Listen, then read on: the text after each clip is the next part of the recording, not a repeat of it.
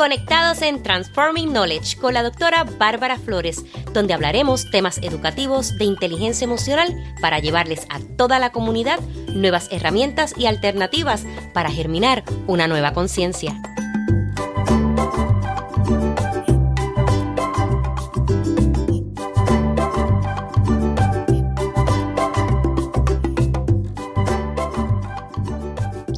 Saludos a este tu espacio Transforming Knowledge. Soy la doctora Bárbara Flores, especialista en liderazgo educativo e inteligencia emocional, autora del libro El liderazgo escolar y la inteligencia emocional ante la crisis social. Hoy me encuentro muy feliz que me acompañes en este episodio número 11 de la segunda temporada titulado El liderazgo efectivo desarrollando tu inteligencia emocional. Hoy me encuentro con una invitada VIP, Carmen Jiménez. Además de ser una persona muy especial en mi vida personal, también a nivel profesional, ya que es mi mentora. Tengo la dicha y estoy muy agradecida por eso. Bienvenida, Carmen, a este espacio Transforming Knowledge. ¿Cómo te encuentras? Muy bien, gracias Bárbara por invitarme a tu podcast. Estoy muy orgullosa de tu trabajo y de las cosas que tú estás haciendo para la comunidad y la información que tú le traes. Muchísimas gracias, Carmen. Cuéntanos, ¿quién es Carmen Jiménez? Carmen Jiménez es una puertorriqueña que fue educada en Nueva York y en una comunidad muy pobre por una madre muy sobresaliente, una madre exitosa y con muchos deseos y sueños para su hija. Y logré ser la primera persona en mi familia que verdaderamente llegó a un nivel, al nivel que estoy en términos de educación y exdirectora retirada ya de las escuelas públicas de Nueva York. Y también creé un centro para el desarrollo de liderazgo en el Bronx. Excelente, Carmen. Y cuéntanos, ¿qué más que haces actualmente? Actualmente soy una consultora con muchas escuelas. Presentemente estoy trabajando en Albany, Nueva York, y lo digo porque en Albany existe una directora de escuela que era mi estudiante cuando yo era directora en el Bronx. Y a verla a ella exitosa y con muchas de las, de las buenas cualidades que tratamos de enseñarle a nuestros niños, esa empatía, esa inteligencia emocional que ella tiene hacia su comunidad y hacia sus niños y me da mucho orgullo poder haber tenido un impacto en su vida que la ayudó a transformarse en una líder excepcional. Es que eres una líder excelente. Gracias. Nos influencias a todos. Por eso es que es mi mentora. Bueno, Carmen, comenzando ya de lleno con la entrevista como tal, muchísimas gracias por compartir parte de, de quién tú eres. ¿Qué es liderazgo para ti en tus propias palabras? Para mí el liderazgo es una forma de ser y de vivir su vida. Un líder puede ser líder en su casa, puede ser líder en su iglesia, puede ser líder en las escuelas, en corporaciones. No es un título, es una manera de uno presentarse en la vida que le ofrece las oportunidades para tener impacto en la vida de otras personas. Y eso para mí es el liderazgo. Muchas personas piensan que es un título. Te dan un título y ya tú eres el líder. No, el líder es una persona que se ha desarrollado para tener una conciencia de cómo mejorar su comunidad. No importa a dónde esté en la vida. Para mí eso es un líder.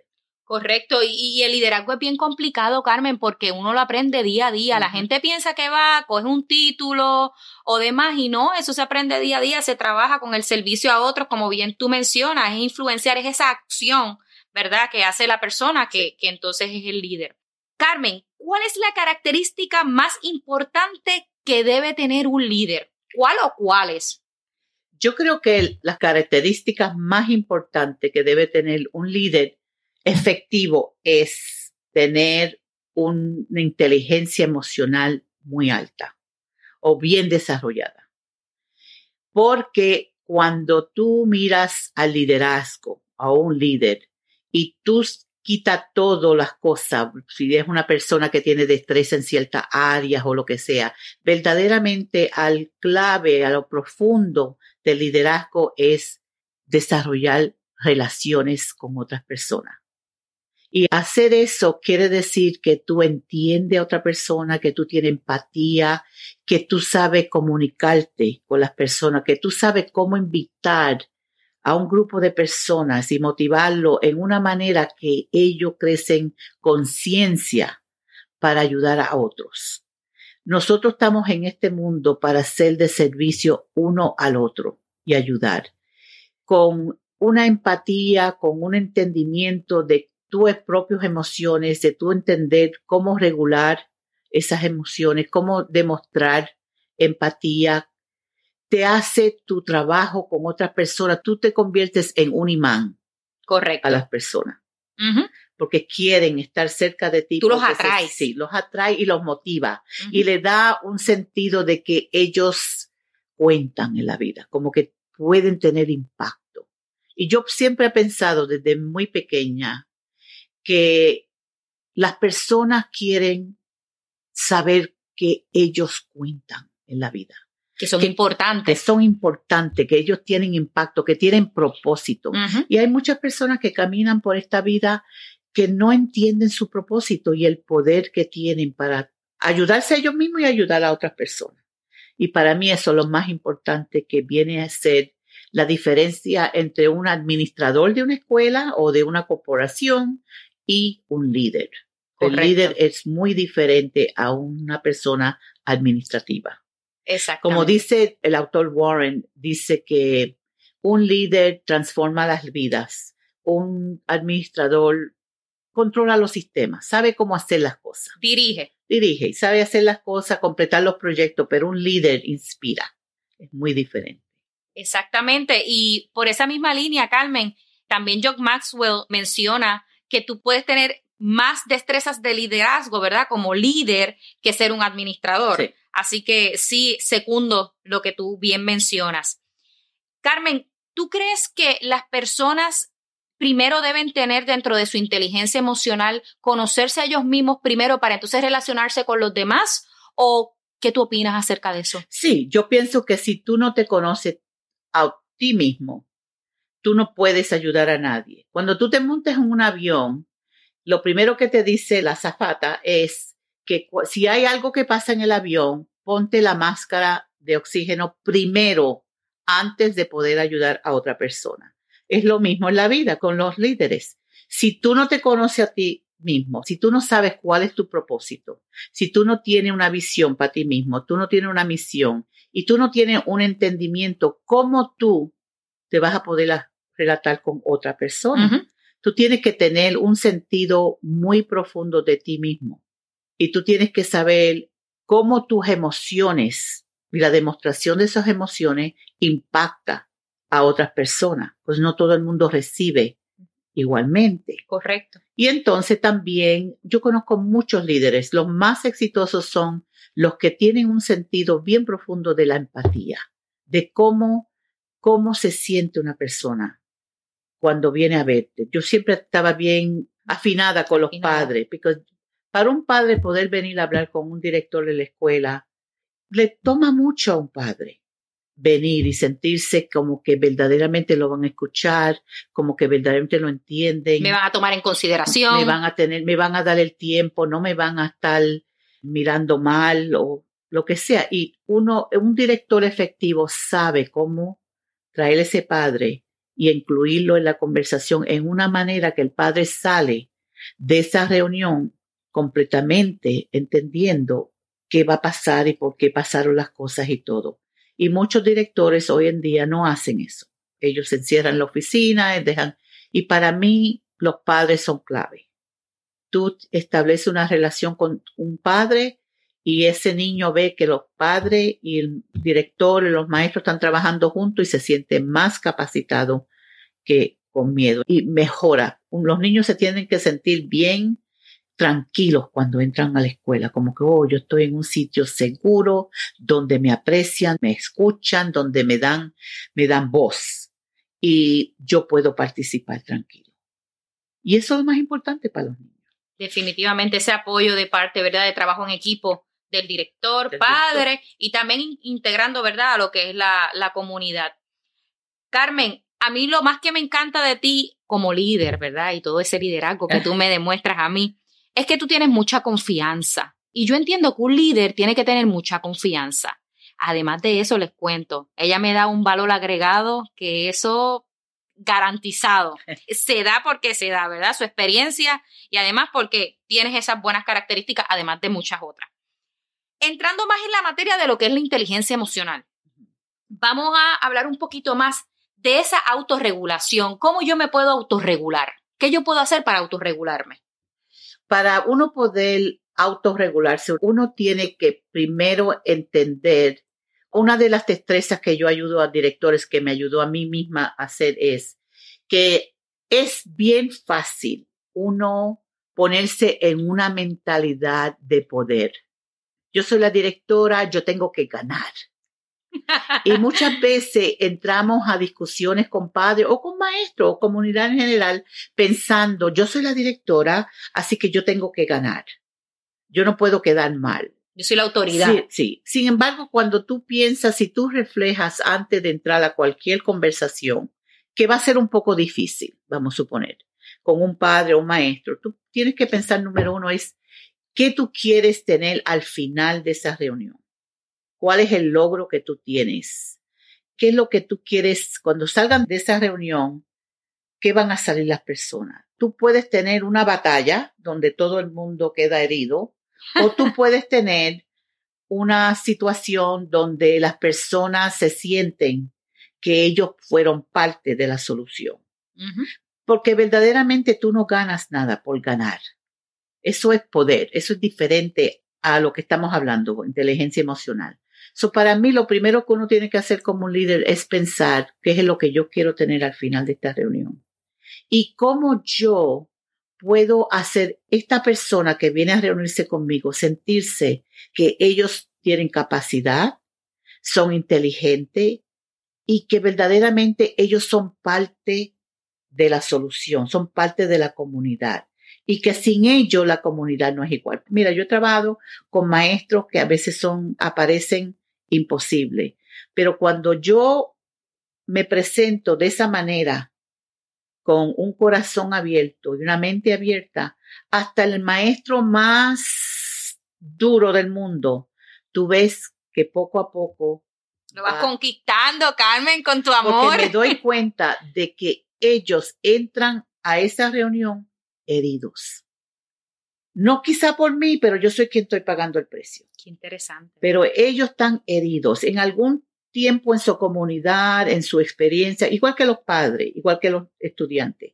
Alguien los herió, alguien los defraudó, no fue leal, lo, los echó a un lado. Sí, entonces de momento vienen a esta reacción y ya toda esa experiencia viene con ellos. Entonces el papel de un líder que es bien inteligente emocional es saber, esto no es una guerra, no soy yo contra esa persona. Esa persona está actuando en el momento en que tiene su sentimiento. Entonces, mi rol es poder llevarlo más allá. Dejar, no descontar de que están heridos, pero a la misma vez presentarme en una manera que le dice, yo entiendo, esa es la empatía, yo entiendo cómo tú te sientes y yo no estoy aquí para irte. Vamos a buscar una solución a esto, porque yo sé que tú eres una buena maestra. Al fondo, cuando tú le quitas, toda maestra empezó con ese deseo con esa motivación, con esa energía de mejorar la vida de otro niño. Pero, sin embargo, la vida quizá ha herido de una manera que no pueden enfocarse en eso. Se enfoca en todo lo negativo de su vida. Y te pregunto, Carmen, ¿qué consejos entonces tú darías para desarrollar la empatía, que es tan importante? Yo creo que para desarrollar la empatía, número uno, lo voy a hacer en contexto de ser directora de escuela. Una de las primeras cosas que yo hacía con el personal, con todos los docentes, con todo el personal de la escuela, con los padres y todo es que yo me reunía con ellos y lo primero que yo les decía era mi historia. Ellos tenían que saber que mi historia era muy similar a lo que ellos estaban viviendo. Eh, y entonces, con relatarles mi cuento, yo también hago que ellos me cuenten su cuento, cuál es su historia qué en su vida, cuáles fueron las influencias en su vida que lo hicieron ser maestro y cuál es el sueño para sus hijos. Y para mí eso atrae a los padres. La otra cosa muy importante para un líder que demuestra empatía es que no se olvide cuando ellos eran maestros.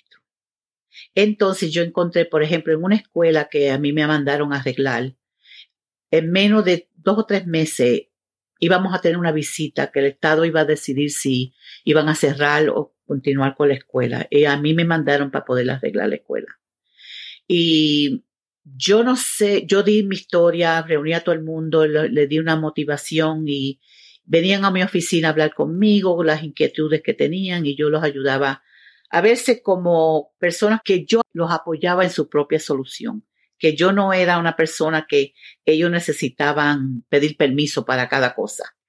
Bueno, sale que como a los dos meses iban a visitar el estado y eran las diez y media de la noche, el día antes de que iba a venir el Estado. Eran las diez y media de la noche. Y yo sabía que había maestros todavía arreglando salones y todo. Y yo mandé a comprar pizza para todo el mundo y sus niños, que ellos habían traído sus niños, se fueron a buscar sus niños a sus escuelas y los trajeron para la escuela para que ayudaran.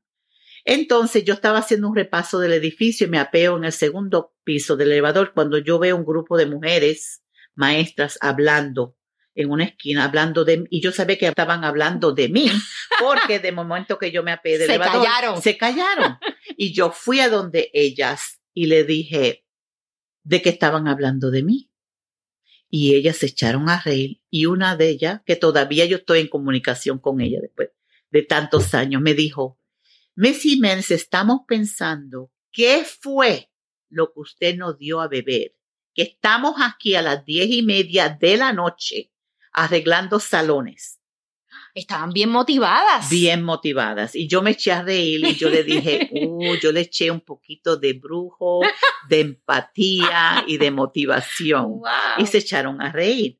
Y para mí eso fue un momento clave porque siempre después de eso me decían que era la manera en que ellas querían entender cuál era esa manera que yo tenía de como de momento inspirarla y como que hacían y como que se sentían como que eran parte de todo. No estaban recibiendo, sino que estaban dando, estaban, eran parte, eran una parte integral. Y yo digo, yo encuentro una de las mejores partes de mi liderazgo fue que yo desarrollé más líderes en términos de las escuelas, porque cuando yo me iba para otra situación que me mandaba la superintendenta, dejaba una escuela donde las personas estaban empoderadas de poder hacer cambio y transformar la vida de niños.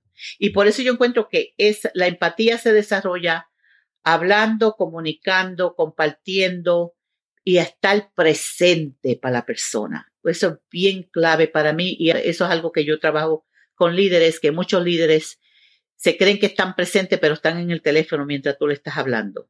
O viene un padre y mirando el reloj para poder terminar la reunión. Para mí, tú tienes que estar presentemente en espíritu, en alma, en corazón y ahí mentalmente con esa persona.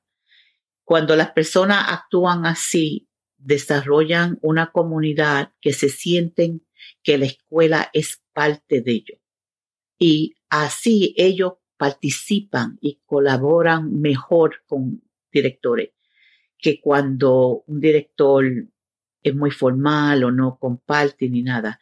Yo siempre, tú me veías en las calles caminando, yo iba a la tienda local, yo comía en la fonda, yo iba a la bodega, yo hablaba con el dueño, todo el mundo me conocía en la comunidad como la directora. Y si me veían en la calle siempre, me Miss Jiménez, ¿qué pasó? ¿Qué necesita? Porque ellos veían que yo era parte de la comunidad. Eso es espectacular, esos resultados que tú obtuviste haciendo servicio, haciendo servicio, porque tú te integrabas con ellos, tú te conectabas con ellos. Y, ellos sabían que yo era parte, yo tenía la misma experiencia. Y fíjate, la influencia que de muchos de los padres también en términos de enseñar esa empatía y ese deseo de que ellos también podían hacer lo que yo hacía, motivaron a muchos ser maestros. Y yo le buscaba los recursos en términos de que dónde podían estudiar, qué podían hacer, y hasta son muchas de las personas que me oían hablar más tarde venía Jiménez, ¿tú acuerdas cuando tú hablaste de la experiencia de tu mamá, que como ella pudo mantenerlos a ustedes y todo? Yo estaba en esa reunión y estaba pensando qué yo puedo hacer para tener una economía, una, tener dinero para ayudar a mi familia. Y tú me inspiraste a empezar a vender Avon o algo y de momento ya me encuentro como directora. Tengo otra gente vendiendo. ¿Tú entiendes? Tú, tú tienes una manera de motivar, porque cuando nosotros te miramos, vemos que tú pudiste hacerlo. Tú estabas a donde estábamos nosotros, pobre, en una comunidad pobre, sin un papá. ¿Tú entiendes? Y mira. Un ejemplo a seguir. Un ejemplo a seguir. Y que, que se puede hacer. Claro que sí. Y lo mejor, una mujer dando cátedra y ejemplo de que se puede. Y somos excelentes líderes. Excelente. Bueno, Carmen, hemos hablado de la autorregulación, de la empatía, nos has dado ejemplos de la motivación. Vamos a hablar un poquito de esas habilidades sociales. ¿Qué estrategia tú utilizabas para, como yo digo, enganchar a todos?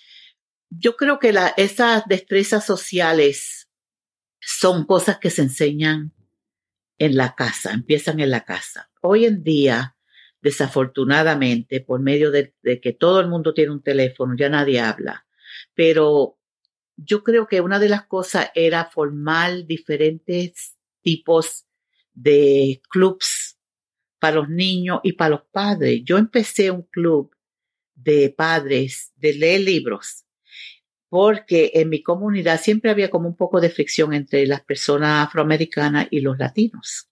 Entonces encontraba libros que estaban en los dos idiomas y por medio de esos libros, por ejemplo, empezamos con La Casa on Mango Street de Sandra Cisneros, que este, existía en inglés y en español. Traíamos los padres a ver, porque era importante enfatizar más de qué teníamos en común que las diferencias que teníamos. Y entonces, eso es lo importante, la comunicación y el pasar tiempo con las personas. Una cosa que me pasó una vez que me enseñó la importancia de eso, de que todo el mundo necesita saber que cuentan en el día. Era, yo tenía el hábito de que por las mañanas yo me paraba frente y todo el mundo que entraba yo lo saludaba, oh, good morning, good morning a todos los maestros y a todo el personal y las ayudantes y todo. Y good morning, ¿cómo está? Oh, qué blusa linda, qué lindo está eso. Oh, mira, te cambiaste el pelo. Siempre me fijaba en algo de las personas.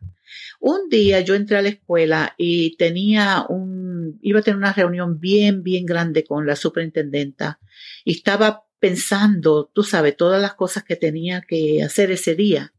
Y entré a la oficina y verdaderamente no tuve consciente de nadie. Al poco rato vino el asistente director y me dijo, Miss Jiménez, ¿qué pasó? Que una maestra estaba llorando. Y yo dije, llorando. Y yo dije, ¿pero por qué? Me dijo, porque tú no la saludaste. Wow. Y yo dije, oh, come on, porque yo no la saludé, ¿really? Y me dijo, sí. Ella ya estaba tan acostumbrada que yo la saludaba y me notara que eso le causó a ella ese llanto. Pensó que tú le ignoraste. Y yo vi la importancia de que no importa qué está pasando en tu vida, no importa las cosas personal, cuando tú entras a esa escuela, tú dejas todo eso afuera. Esté consciente de que tú ahora estás en ese papel y que todo lo otro y tal presente, eso es lo que yo quiero decir con presente, no ignorar. No hay una cosa más grande que hiera a una persona que la indiferencia. Eso es lo más que duele en la vida. Duele mucho, Carmen. Duele mucho. Y por eso yo encuentro que estar presente, socializar con las personas, no tomar las cosas personales. Yo siempre hacía un chiste. Venía una maestra y decía, hoy estos niños están alborotados porque muchos de ellos sienten que no van a recibir un regalo de Navidad. Y yo decía, ok, pues vámonos hoy. Vámonos a beber. y, como que le ponía más liviano la situación, no, no, no era tan seria. Tú sabes, yo a veces hacía chiste con ellos por el PA system, por el sistema. Y ellos me veían y siempre me veían alegre. Así que cuando entonces yo tenía que ser bien seria, lo cogían bien a profundo. Porque yo no era tan seria. Yo decía, Dios, no, la vida es la vida. O si un niño estaba actuando, tirándose en el piso, teniendo un, un ataque ahí de, de, rabieta. De rabieta. Y la gente me decía, mira ese niño, esa rabieta. Y digo, él es un niño. Es normal. Es normal, es normal. Eso es, lo, eso, es la, eso es lo que tú estás viendo, es normal. Y así pude desarrollar en los maestros también ese sentido de que todo no es una guerra, todo no es una pelea. Si el niño coge cinco minutos para llegar a hacer lo que tiene que hacer, tú tienes que tener esa tolerancia para ello. Porque ellos son niños. Y cada cual es diferente, hay que respetar su Y había uno, uno que me, me, volvían loca a mí, pero yo siempre decía, tú puedes hacer lo que te da la gana, tírate ahí en el piso lo que te dé la gana, pero fuera de estas puertas no, porque nosotros te amamos. Y yo y de momento tú veías se, le quitaba. Se limpiaban y tenía hombres y Aquí no pasó nada. Ay. Uno tiene, el, para mí las escuelas deben de ser un sitio de alegría para los niños, de alegría, pura alegría. Totalmente Aunque de acuerdo. Lo que sea, es entender el niño, entender que eso va a estar actuando normal y que es un privilegio tenerlos en la escuela. Y entender que vienen de un hogar que no sabemos o muchas veces, ¿verdad? Se supone que los maestros nos integremos y las escuelas, pero ese primer día nosotros no sabemos qué background tiene ese estudiante, nada. nada. Así que cada cual también tiene su vida y tenemos que aceptarlo como son y ayudarlos. Y ayudarlos. A poder manejar y desarrollar esa inteligencia emocional. Carmen, te quería preguntar por último sobre el autoconocimiento de las personas, de esos líderes. ¿Cómo debe ser ese autoconocimiento de ese líder? Una de las cosas que yo hago con líderes que estoy ayudando, dándole mentoría, es primero que ellos me digan a mí su historia. ¿Quiénes son ellos? ¿Qué creen? ¿Qué los motivan? ¿Cuál es su visión? ¿Por qué ellos creen que están en esta tierra? ¿Cuál es el propósito de su vida? Si tú no tienes propósito, si tú no entiendes cuál es tu propósito, tú siempre vas a estar en conflicto. Por ejemplo, yo entendí muy temprano que mi propósito en la tierra era servir, porque yo siempre me encontraba en situaciones donde yo estaba sirviendo o con información o con destreza o ayudando, pero yo siempre he sido una persona que me gusta compartir y ayudar a esa persona. So, yo entendí bien temprano que eso es mi propósito. Hay otras personas que vienen a la vida a, a enseñar o a predicar o a profetizar. El mío es servir en cualquier capacidad que yo tenga. Carmen, es bien profundo porque sí. no todo el mundo conoce entiende. su propósito ni entiende a qué vino, inclusive ni los dones. Hay gente que yo le digo, mira, eso es un don y me dice, de verdad que es un don. Sí. Tengo 45, 50 años y yo no sabía que sí. mi don. Y cuando tú ayudas a una persona a eso, yo ayudo a esos líderes a hacer eso en términos de también estar bien consciente por su historia, porque una de las cosas que yo hago es que yo lo hago hacer un viaje de su pasado y entonces mirar a los puntos claves en su vida donde algo, un evento, una situación, una persona tuvo un impacto negativo o positivo, donde ellos tuvieron que ejercer energía. Uh -huh. Y entonces cuando ellos ven eso y que le pongan nombre, ellos pueden ver que el desarrollo de su liderazgo ha sido impactado por diferentes situaciones. Por ejemplo, en mi caso, mi mamá. Mi mamá siempre me decía que mi situación no podía profetizar quién yo podía ser. Palabras sabias, Carmen. Y el, el estudio.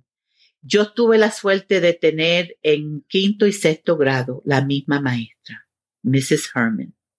Mrs. Herman me quería muchísimo a mí y ella sabía que yo era bien pobre. Pero Mrs. Herman, yo vine a saber lo bondadosa que era Mrs. Herman y la inteligencia emocional de ella cuando yo me hice directora. Porque ahí yo me di cuenta de esa experiencia con ella, todos esos dos años, ella buscaba maneras de poder apoyarme un poco más diferente de los otros estudiantes. Yo me doy cuenta ahora, por ejemplo, había todos los viernes, había un club. Ahí tú hacías arte manual o lo que fuera.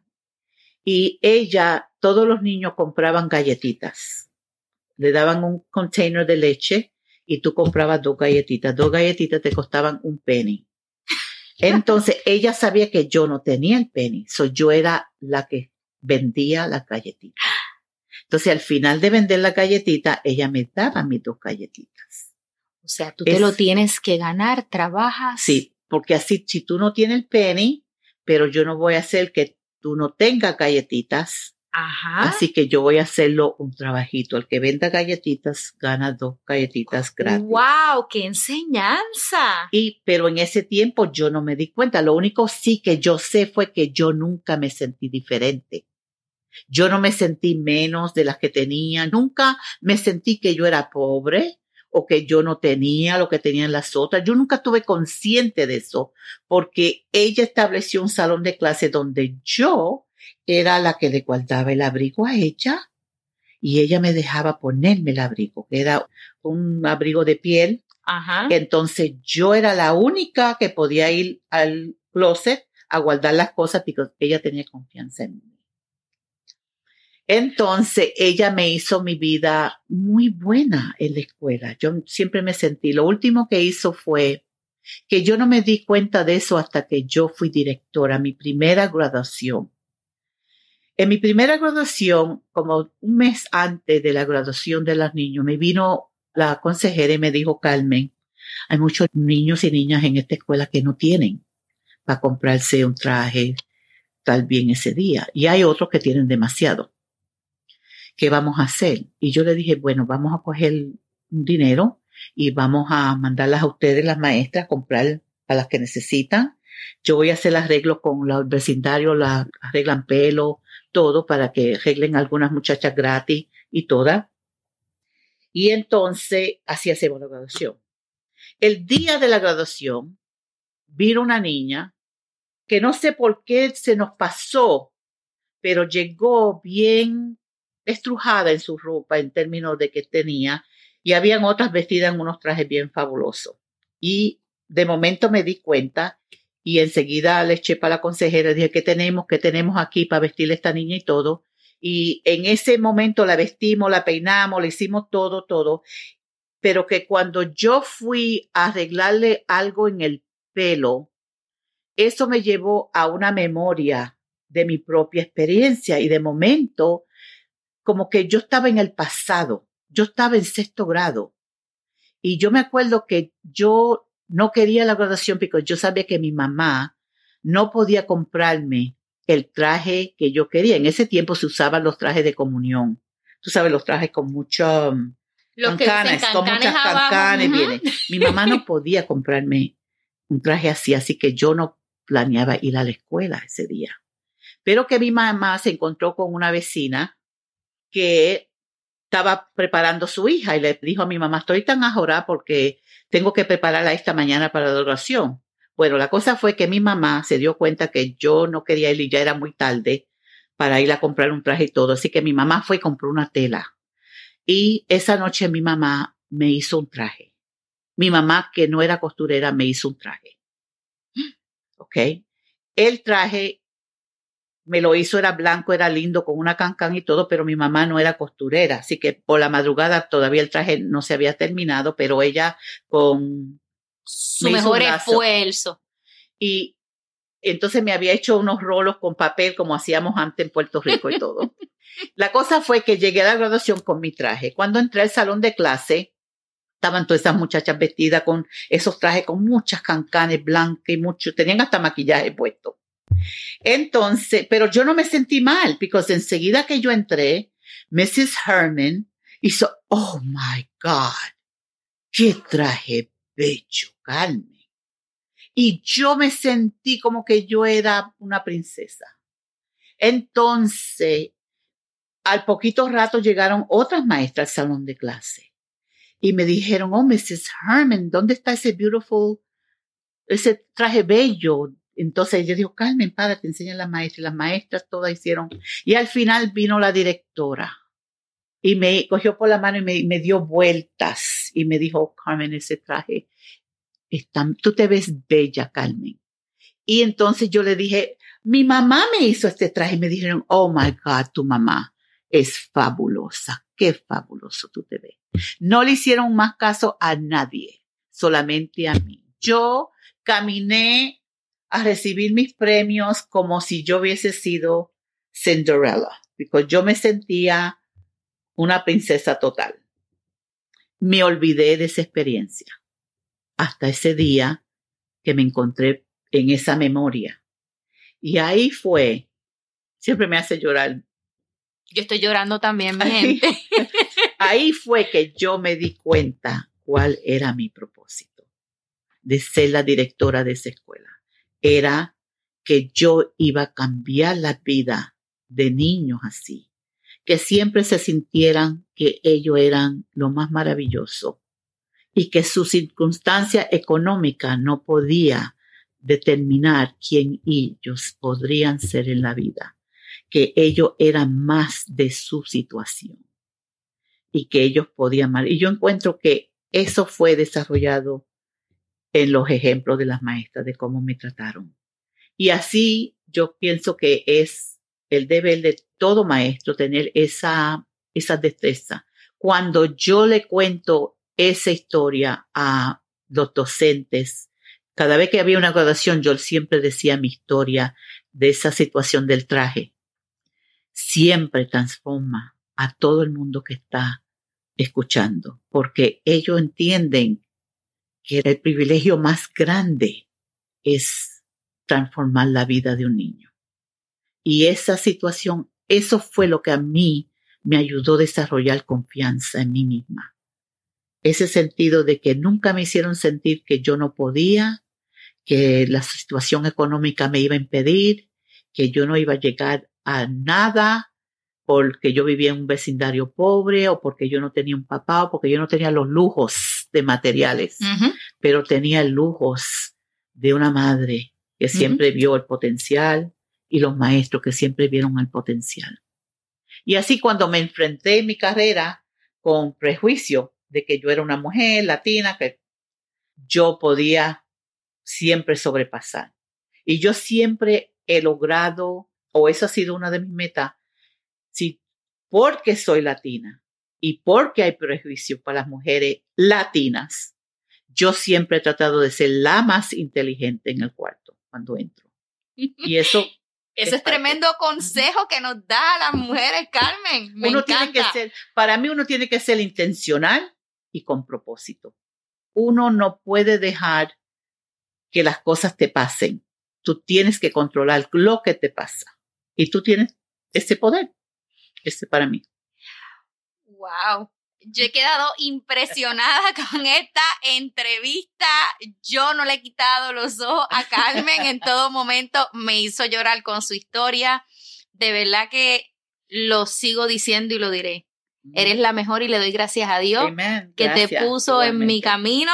Muchísimas gracias por tu tiempo, por tu entrevista y por tus sabias palabras, Carmen. Definitivamente todos necesitamos inteligencia emocional para ser mejores líderes y sobre todo exitosos y efectivos. Gracias, Carmen. Amén, amén.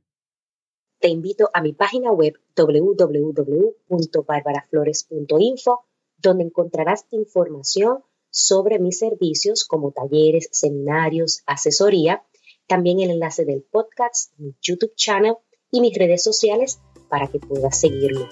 Hasta la próxima.